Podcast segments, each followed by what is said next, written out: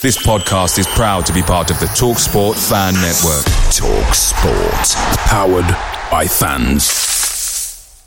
The TalkSport Fan Network is proudly supported by McDelivery, bringing you the food you love. McDelivery brings a top-tier lineup of food right to your door. No matter the result, you'll always be winning with McDelivery. Order now on the McDonald's app and you'll get rewards points delivered too. So that ordering today means some tasty rewards for tomorrow. Only via app at participating restaurants. 18 plus rewards registration required. Points only on menu items, delivery fee and terms apply. See mcdonalds.com. The Talksport Fan Network is proudly teaming up with Free for Mental Health Awareness Week this year. We understand that the journey as a supporter isn't always smooth sailing, but rest assured you're not alone. There's a vast network of fellow fans who share your passion and may be experiencing similar challenges. Honesty is key in any relationship. If your friend asks you how you are feeling, tell them honestly. If you're going through a difficult time, let them know. Opening up about how you are feeling can really make a difference. After all, they are your mates for a reason. Let's all take a moment to talk more than football.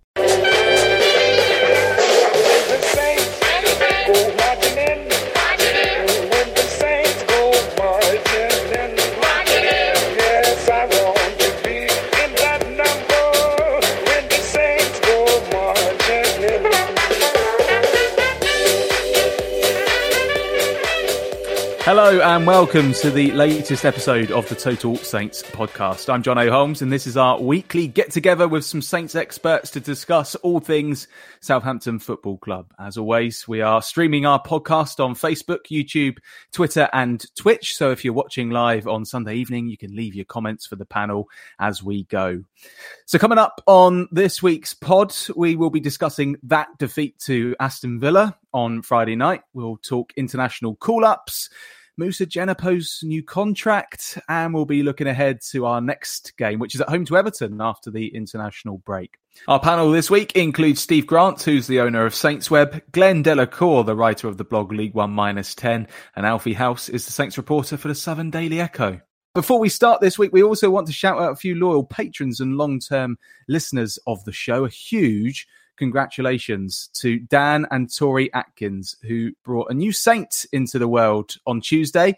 Seven pounds and seven ounces, Theo Atkins. And that massive message is passed on to us from Mark, who's a loyal listener to uh, the Total Saints podcast. So, from all of us here at TSP, a massive congratulations to you guys. Great news. Okay, underpinned by our TSP patrons, this is episode 207 of the Total Saints podcast your home for everything Southampton FC. From dedicated Saints insight to exclusive interviews. Live on YouTube every Sunday and available to download wherever you listen to your podcasts. This is the Total Saints Podcast.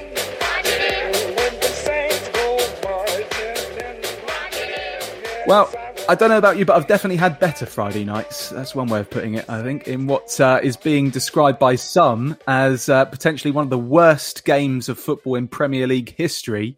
Saints sunk to a 1 0 defeat away at Aston Villa on Friday night. Both teams contributed to a pretty awful game where shots on target were few and far between. In fact, it was just one shot on target for Saints. And I, I, maybe one of you guys will remind me on what that was in a second because I can't even remember it. It's uh, now three defeats in four for Saints, and uh, we're currently sitting 14th heading into the international break with seven points from seven games.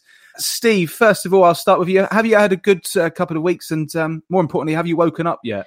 Um, yeah, I mean it's it's been okay. I mean la- last weekend was frustratingly curtailed, wasn't it, with the the news about the Queen, and we all had a surprise weekend off, which felt like football kind of got the wrong mood of the country. Really, every other sport played and paid its respects in, in their own way, and football decided, now nah, we're just going to we're not going to bother, despite the practicalities of the fixture carnage that we've got this season. Nope, we'll we'll shut everything down and basically kick the can down the road for later in the season, which I'm looking forward to Jurgen Klopp's complaints when Liverpool are having to play four times in a week um, in April. That'll be fun. But yeah, I mean it's it's been it's been a frustrating couple of weeks, hasn't it? Because after getting into a position where we thought, okay, we've kind of got our system nailed now, we look like we know what we're doing. Got that excellent win against Chelsea. Since then, it's kind of ground to a bit of a halt. We were all right against Wolves. I thought deserved something out of the game, really. To be honest, if some Premier League adjudicator had come in at full time at Villa Park on Friday night and said, "No, both of you are getting no points for this," um, I don't think anybody could have justifiably complained. It was just dreadful, and both teams contributed to it by being just useless. Could hardly string three or four passes together at any given moment. Real lack of energy from both teams, really. I mean, Villa looked a little bit more more lively in in spells, but apart from like the first five ten minutes of the game and probably the last five minutes, we never really looked like we had any any impetus at all. And it was yeah very disappointing against a team that, let's be honest, they were there for the taking. They're not very good, and their manager's been under pressure for a while because they spent all this money and they're still not very good. Villa fans, as a sort of collective, have a very high opinion of themselves, even though the vast majority of their fan base weren't alive when they won the European Cup. Um, they don't half like to remind people about the fact that they did so. So they've they've got ideas way above their station. Friday night should have been an opportunity for us to really kind of get under their skins. If we could have got a goal early on, then they'd have absolutely turned on them. It just just feels like a huge missed opportunity, really. Uh, Alfie, um, about you? How's your uh, couple of weeks been? You were at the game uh, the other night too, weren't you? Was the best bit the journey home? What was it? Uh, no, but actually, the, the, yeah, I shouldn't really get into it. But the, the journey home was a nightmare. I didn't realise that uh, part of the M6 closes at that time of night after a football match. So I ended up driving halfway around Birmingham trying to get home. But I wanted to touch on something that, um, that Steve actually said. He said that it looked like Southampton were further along the process you know, they looked like they had a shape that worked. Like they, you know, it was it was a long ball shape, but it was working. You know, it was. Um, and then the first thing that Ralph said after the game was, "We have, uh, you know, I thought we were further along. We have a lot of work to do." So I think the Wolves' performance, though it was the same result, you know, very similar game, not quite as bad. That didn't disappoint Ralph. You know, Ralph thought that they deserved to get a point or even three out of that game, but he was, you know, visibly shocked when he came into the press conference room after the match at Villa and you know, he said before the game, you know, we want to show a different face. We we all know what happened last year in March at Villa Park and what then happened after that. Um, and you know, he said we wanted to show a different face, but didn't. They showed exactly the same face again. And I think that was why people were really frustrated. But you know, I, I tweeted it yesterday. Um, AFC Bournemouth have had a, a better start on numbers now. You know, I don't think they'll be there by the end, but they have got eight points to seven, and I think that you can't argue that Friday evening was was the worst performance of the season so far. I thought it was on Ralph on Friday starting lineup was shocking on paper, and it was even worse on the pitch. Unbelievable. Those three players behind Che Adams, all selected basically because they can do stuff off the ball. You can't play one up front if you've got no one who can progress the ball. It's just shocking. Yeah, I mean, yeah, from I mean, from from one from one to eleven, it was just awful, wasn't it? There was no no cohesion, no energy about us. Um, I think Kyle Walker-Peters said afterwards that that yeah, it wasn't wasn't anywhere near up to up to the level. Yeah, it's just I just don't really understand how we've suddenly become a team that just disintegrates when we don't have an 18 year old who's played four senior games in our team. I think there's definitely a, case of I mean Ward-Prowse was crap, but he's always crap when he plays next to Diallo. Always, because it's almost like he doesn't trust him, so he can't do his own job properly. I mean, I know it's kind of heresy, but I mean, has he been any good all season? I can't think of him having a, a sort of genuinely good game. Not certainly not at anywhere near the sort of level that that he was last season. That's for sure. Well, I was gonna I was gonna say, you know, Glenn, nine of the starting eleven for the Villa game were at the club last season. So we've got ten summer signings. Only two started the game. Why are we so loyal to the old guard? I, I don't get it.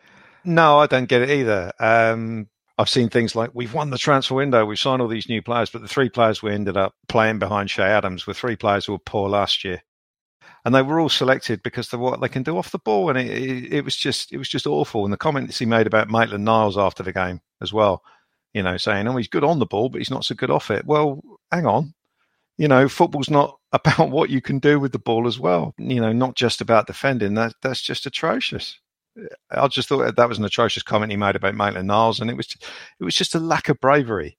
You know, he goes on about about bravery. There was none in that team selection, and uh, you know, I saw people having a go at Che Adams, saying that um, he was poor, and he and he undoubtedly was. But we could have signed Haaland or Lewandowski and stuck him up front. It wouldn't have made the slightest difference. You can't it's virtually impossible to do anything with a, the lack of service, lack of support runners. I mean, I was, as soon as I knew Ashley Young was playing, I was thinking, yeah, get Edozie against him. First first minute, he'll get himself sent off. And you saw what would happen in the, you know, when Edozie come on, 80th minute, run past him once, hacked him down, yellow card. If we were brave, we'd have played Edozie from the start. But we weren't. We were we were pathetic. It was just awful. Couldn't stand it really. It was just an awful game to watch, and it was a massive step backwards. I, I thought the Wolves' performance it was slightly unlucky, you know, but this this wasn't unlucky. Uh, Villa were dreadful. Villa were absolutely appalling from the start they wouldn't have beaten any other team in the Premier League with that performance. But but they beat us because we we didn't go for it. We just we were just shocking from the start, allowed them to grow into the game, and that's that's why they that's why they won. They got the goal. They they managed to hang on to it. And as I said before, I thought I thought it was totally down to Ralph and the message he sent out. We've we've played now Villa and Wolves, two teams with zero. I don't think either of them had won, or that you know they've been shocking generally and we've handed them three points by being timid and the complete opposite of the the bravery that we're supposed to be showing these days. What were your thoughts on the uh, team selection, Alfie? Yeah, I by and large, I, agree with Glenn. I wasn't actually surprised to see that Adam Armstrong retained his starting place. It would have been a, a big ask to chuck Edozie in straight away, but certainly, I mean, Elyounoussi has now started uh, seven consecutive matches if you include the um, the EFL Cup game. Like, like Glenn said, Ralph sees a lot of what he does off the ball, but in a game like that where Villa they've won one game before that, you, you, you feel that someone else could have been there. Joe Aribo on the bench. I know that Ralph likes the idea of him as a as a finisher. You can't help but feel that, that he could have done slightly more. And I think, to be fair, the rest of the team, you know, did pick it itself. Uh, I don't think there's too much could have done. It's a shame that Ainsley Maitland-Niles is deemed not ready or, or, whatever it is. I mean, for me, that was a, a clear message from Ralph because you know there are players on that bench. Juan Larios is 18 years old. You know they have a. You know, Ralph said we have a lot of work to do with Ainsley. They have a lot of work to do with Juan, but he's still on the bench. He still comes on for 45 minutes.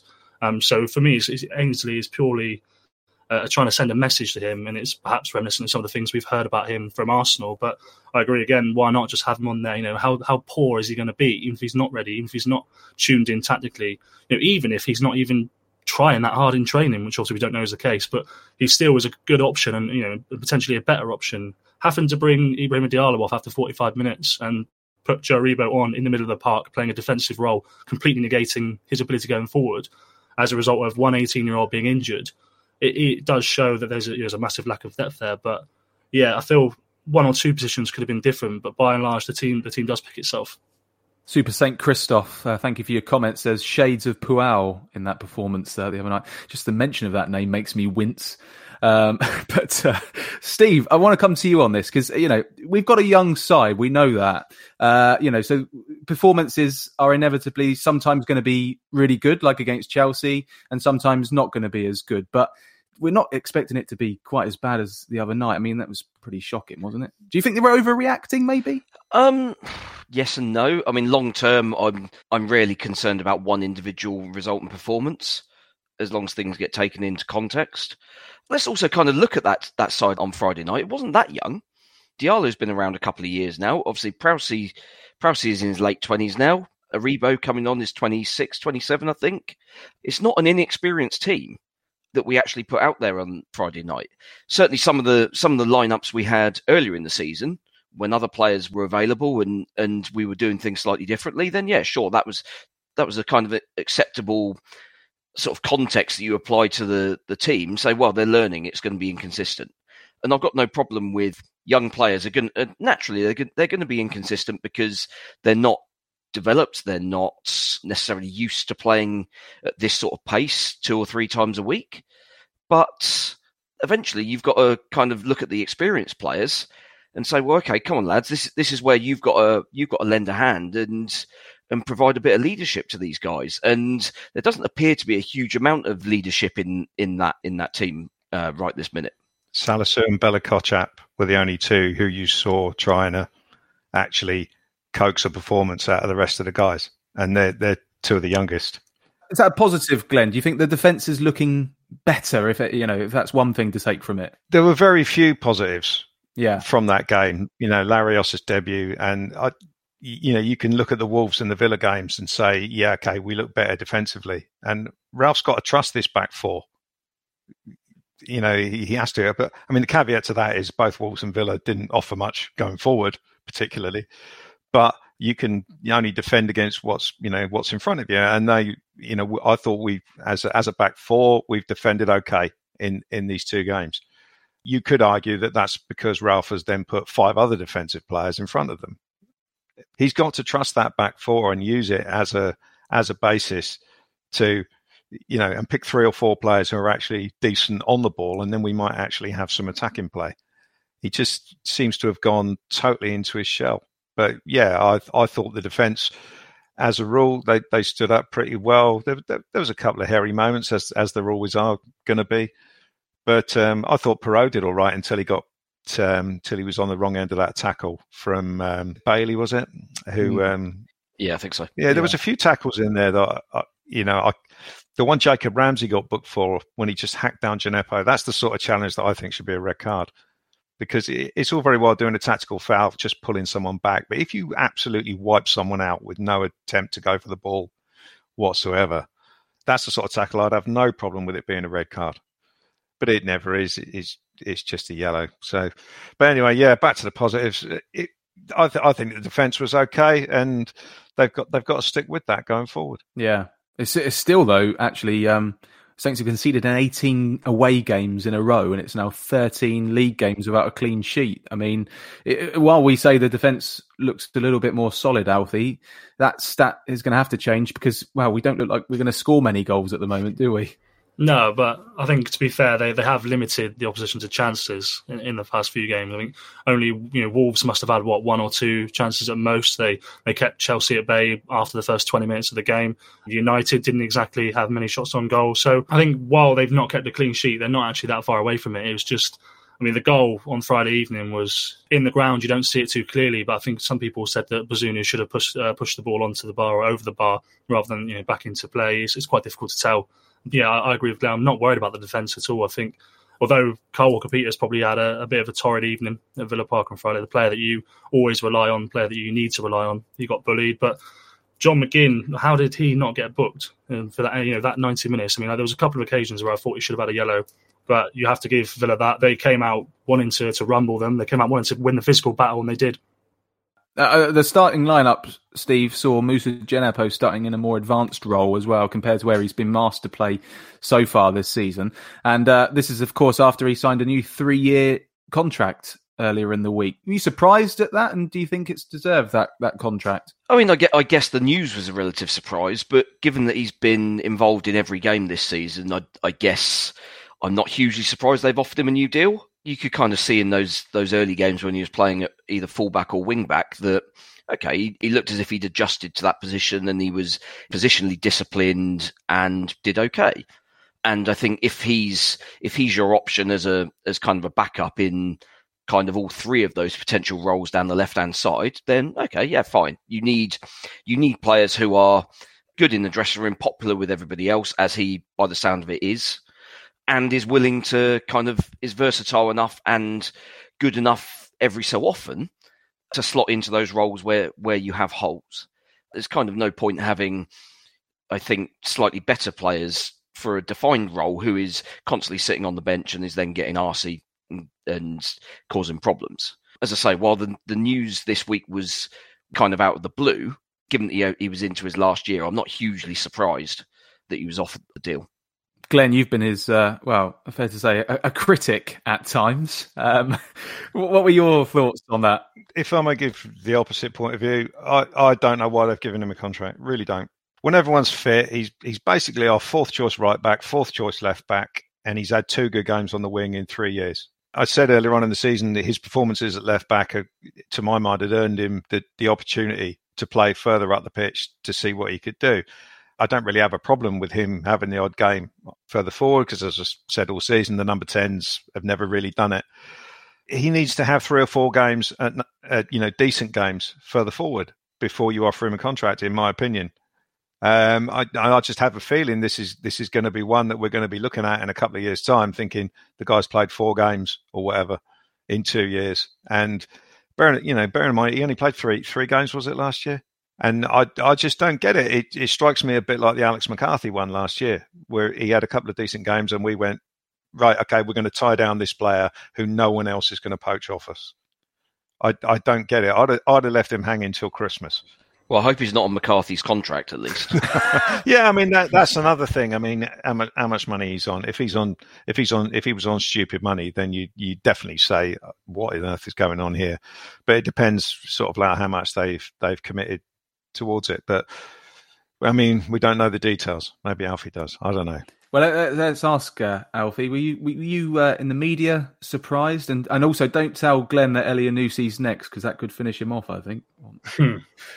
Yeah, that's that's still waiting. Um, I was surprised that it was three years. I think um, because there's a lengthy contract and it's, it's, you know, it's a big commitment. But I'm I'm actually sort of more leading towards Steve's stance. I think you know in a football squad with 20, 21 players, you need some players who are happy not playing all the time, even if that's ten games a season. I think he played twelve times in the Premier League last season. Most of those were from the bench. Um, you know, he, he's not one of Southampton's highest earning players. He's somebody who is, who is happy to play a number of roles and who is happy to sit on the bench uh, when he needs to. And like like Steve alluded to, he's, he's really good uh, with the group. Everyone likes him. Um, so yeah, no, I, I, was surprised that it's three years, but I'm, I'm not surprised they've given him a new deal. And Ralph likes him a lot as well, as we can see.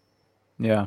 Okay, we've we've touched on Ralph a little bit. I'd like to, you know, talk about the, the manager because it it never feels like we're far away from talking about his situation again, you know, with the, the, rumblings around after a defeat. Steve, you know, he's got a lot of exciting young players. He's been given all the tools now by Sports Republic as well. And, um, you know, at some point, you know, with the owners putting their money where their mouth is, they're going to expect better performances than that, aren't they? Do you think he's still under pressure or do you think he was never not under pressure?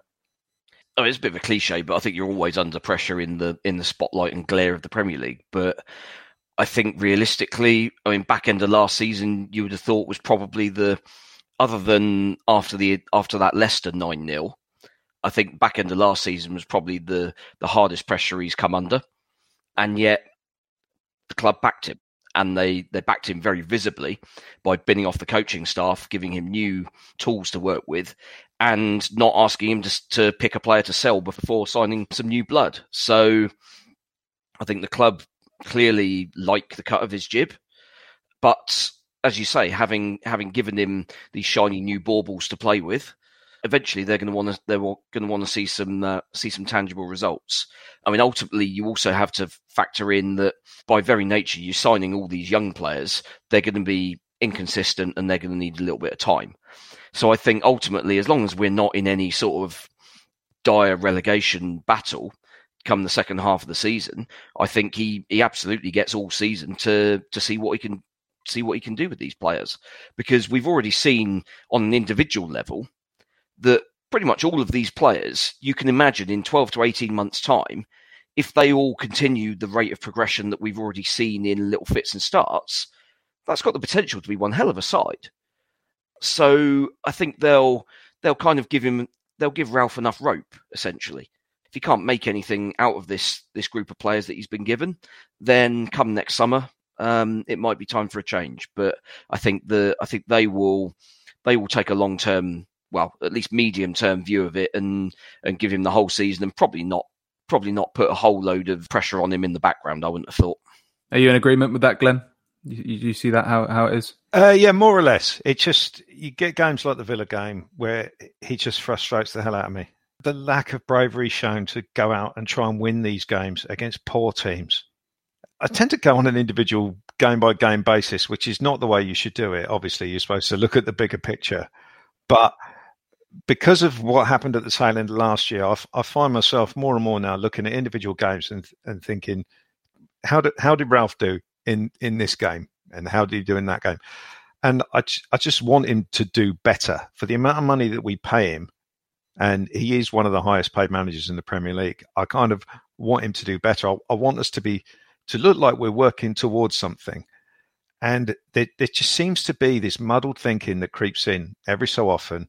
It's like he's haunted by the ghost of Villa Park Pass, so let's pick ten defenders. And it was just it was just so so bad. And I, it was one of those games where I just felt sorry for everyone who went to it. And to a lesser extent, you know, people like me who watched it elsewhere. It was just at least, surely, at least surely, you had a pint of awful. mythos in your hand. Uh, I'd, I'd a pint of ouzo. you need something stronger got after that, don't you? Got, got, got, it coming out my nose. Got it coming out my nose. But um, no, it, so he needs to he needs to step up more. Yeah, you know, it's all very well saying players need to step up, but he needs to step up. I mean, the, the decision over Maitland Niles just didn't make sense to me. You know, who could have predicted that Diallo would have been rubbish? And and the, so so we end up burning Aribo as an attacking option. I, just lots of things that I just do. Surely Maitland Niles was worth a place on the bench. Well, apparently Theo Walcott was worth a place on the bench. Yeah, I know that that is that is weird. Competition winner. Hey, look, at, least at least we're not Leicester, uh, Glenn. I'm sure you're feeling really sorry for Brendan Rodgers at the moment. Yeah, it's one of those things that eats me up. Um, I was I was in the airport last night, and there was there was actually a Leicester fan watching it on it on his iPad, and I, I was stood behind him, thinking this guy's on the same delayed flight as me. I'm really not gonna, not gonna not gonna start laughing or rub it in. It's like fourth goal goes in, fifth goal goes in very amusing for Brendan, obviously, and he's he's just waiting till the day he gets sacked and gets his payout, isn't he? Let's face it, and he'll he'll be looking for another club to rehabilitate his career, much like he did when he went to um, went to Celtic. Uh, Alfie, I just wanted to speak to you about the uh, the international call ups because uh, obviously the players go off now on international duty. Some headlines from the uh, selections in the week: Ward Prowse uh, is in the England squad. Kyle Walker-Peters missed out. Uh, we had Sam Edozie getting a, a, call up to the England under twenty squad as well. And the one I wanted to get your thoughts on: um, Armel Bella first call up to the Germany senior squad. I mean, we knew he was good. This just proves it, really, doesn't it? Yeah, I think you know I saw somebody tweet um, something which I found quite interesting, which was if he had been playing this well when he was English, would Gareth Southgate have him anywhere near the England team? I think you know almost certainly not. He'd have to do it for a much longer period of time. So it makes me wonder the depth of Germany's options. But um, yeah, he's somebody who's obviously played really well for Germany's under twenty one setup. They know him very well. And um, Hansi Flick revealed that Danny Röhl came to Southampton, uh, came back here to watch Armel at some point. We don't know when that happened, but he was on site.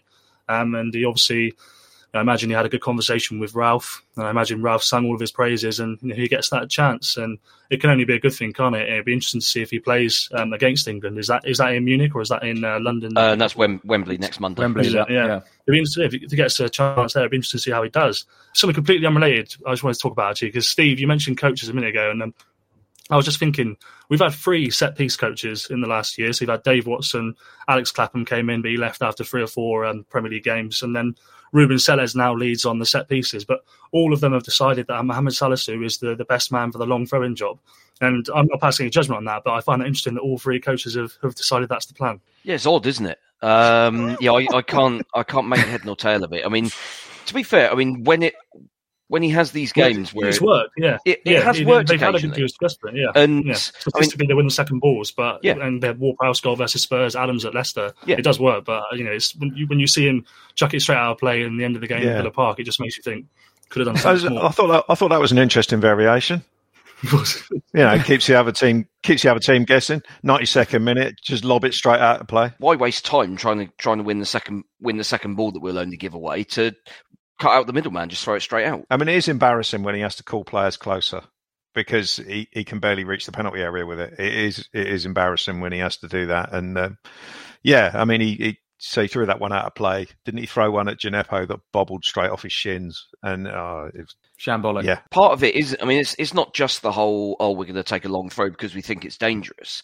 Part of it is also basically eating up time, isn't it? Yeah. um, because we want to. I, I mean, obviously Friday is a terrible example because we showed no intensity whatsoever.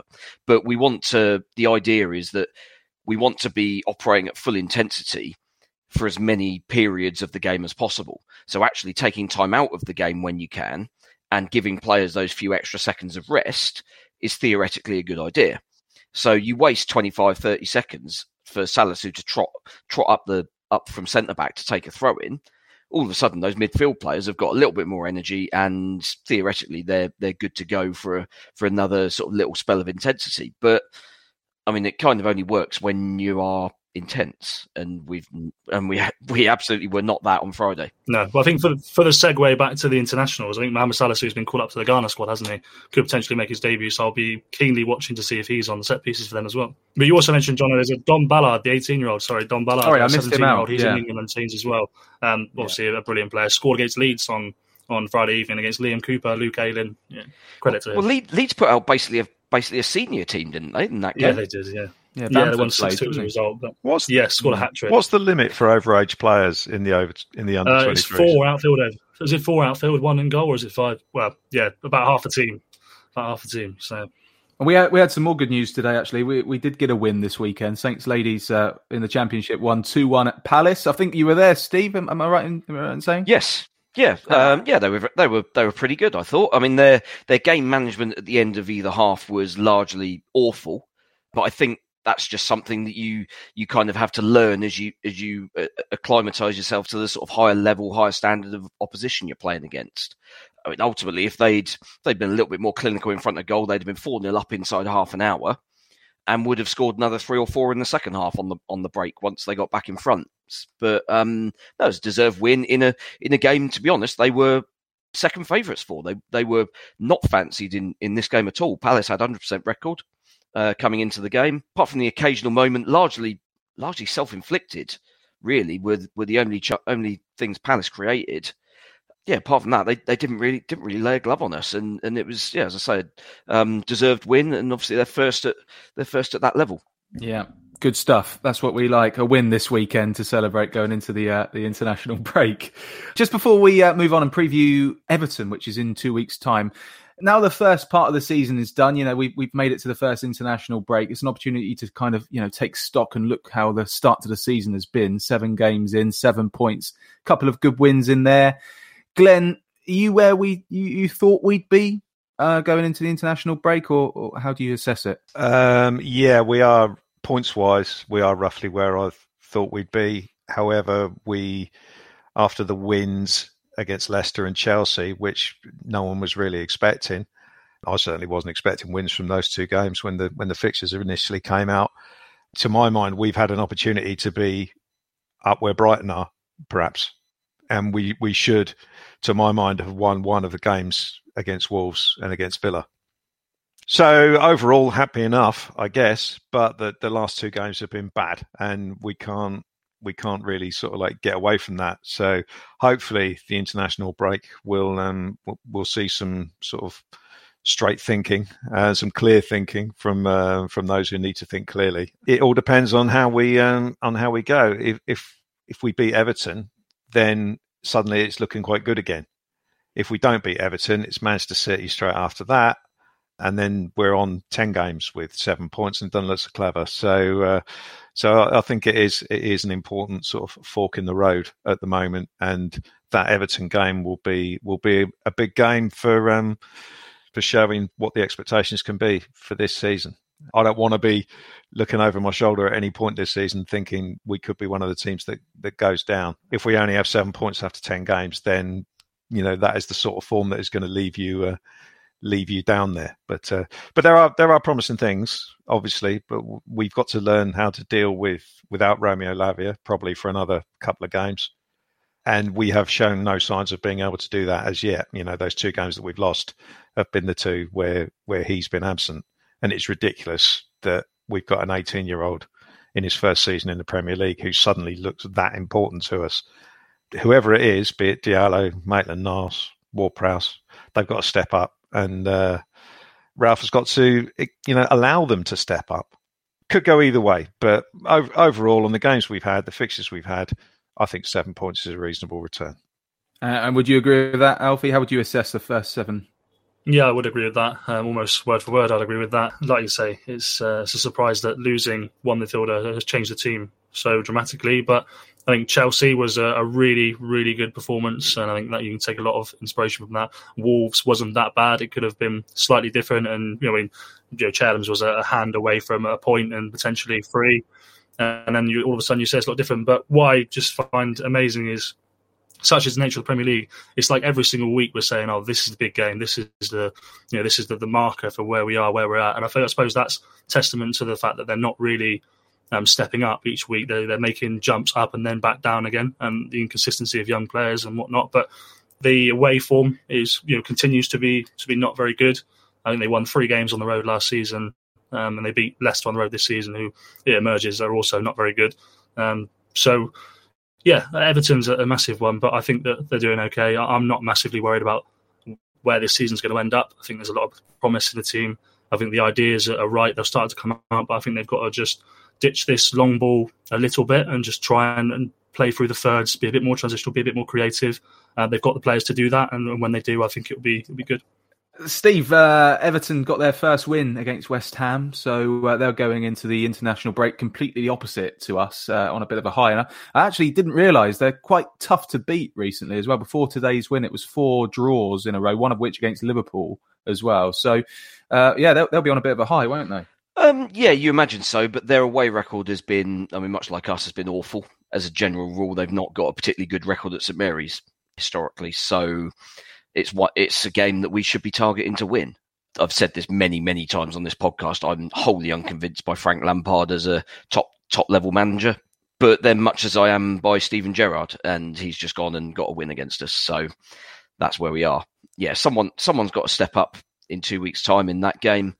I mean, Everton, Everton have, I mean, somehow spent spent a load of money when they spent the whole summer saying, "Oh, we haven't got any money," which was was an interesting flex at the end of the transfer window again, those players are going to take a little bit of time to gel.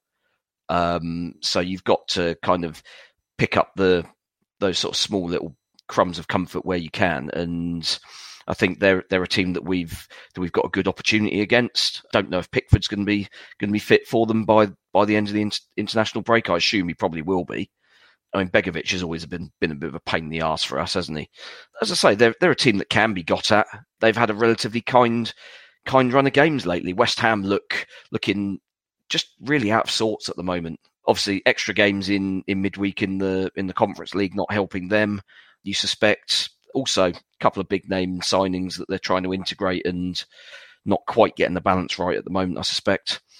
As I say, they they they should be there for the taking, and I would be surprised if we go into that game as underdogs. We're not awful at home. We've been, I mean, certainly this season we've been pretty good in our in our, barring that 15, 20 minute spell against against Leeds. Um, we've been we've been decent at, at home so far. So hopefully, pick up on that bit more intensity, be a little bit more creative, bit braver, as as Glenn's Glenn said a few times this evening. Um, it's yeah, you you're not going to get away with being as passive as we were on Friday night in a home game because the fans will get up, will get very quickly get on the players' backs for it, and then all of a sudden the atmosphere turns turns a little bit toxic, and then you're in a, you're in a whole different uh, different pot of problems. Glenn, who would you like to see in and who out for this one? You can't pick eleven.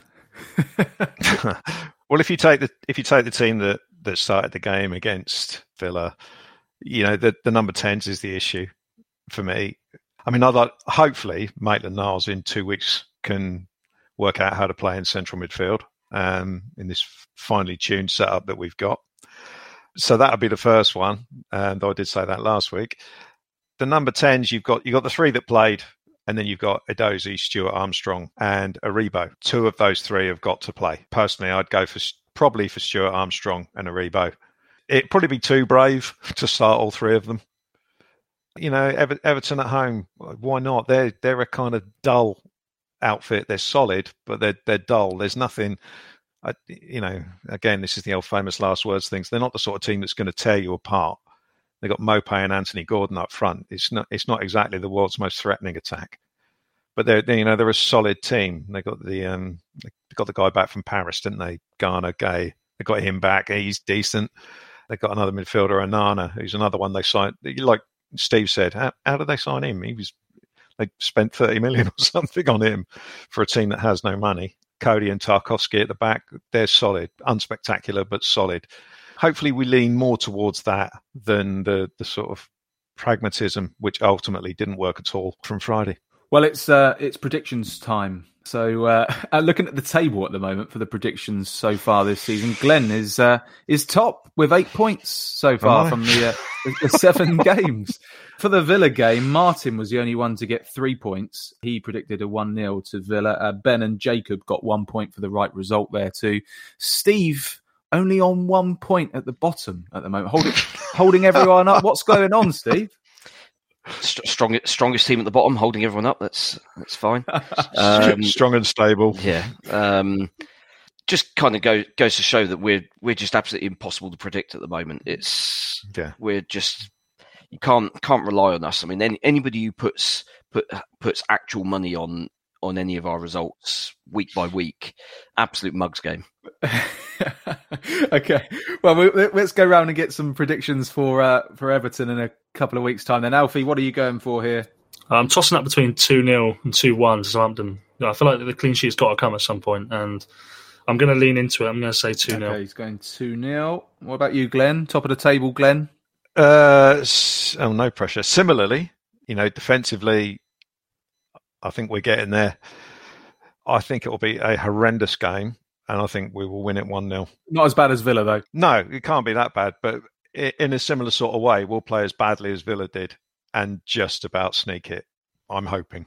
So I'll go for 1 0 for us. What about you, Steve? You need some points. So I'll also go with 2 0. I just think that that clean sheet's got to come eventually, balance of probability. And for once, we might just get the might just get the bounce of the ball full for us in front of goal. That'd be nice. That's pretty much it for this week. Don't forget you can follow the Total Saints podcast on Facebook and Twitter. It's just at Total Saints Pod. Our website, totalsaints.co.uk, includes a link to our online shop, Total Saints Icons, and you can drop us an email during the week if you like as well. We're also on Patreon, where you can support the podcast with a monthly contribution. Just visit patreon.com slash Total Saints Podcast. Patreon is spelled P-A-T R E O N. We have four tiers ranging from £5 to £20 per month. Each come with their own perks, including weekly shout outs for those patrons in our Francis Benali tier and the newly named Mick Shannon tier as well. So thank you to Dave Melton, Mark Atkins, Matt Hall in the Francis Benali tier, and also to Colt Baker. Dave Ernsberger, Ed Busy, Nick Hinkston, Phil Cook, and Matt Rose and Nick Reed in our Mick Shannon tier. Thank you again to Steve, Glenn, and Alfie for this week. We'll be back real soon with another episode of the Total Saints podcast. But in the meantime, thank you for listening, and we'll see you real soon.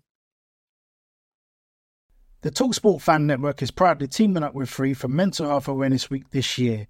As football fans, we often pride ourselves on knowing everything, from which substitution can turn the game around to the quickest route home to beat the crowds. However, when it comes to discussing feelings with our friends, we might not always feel as confident.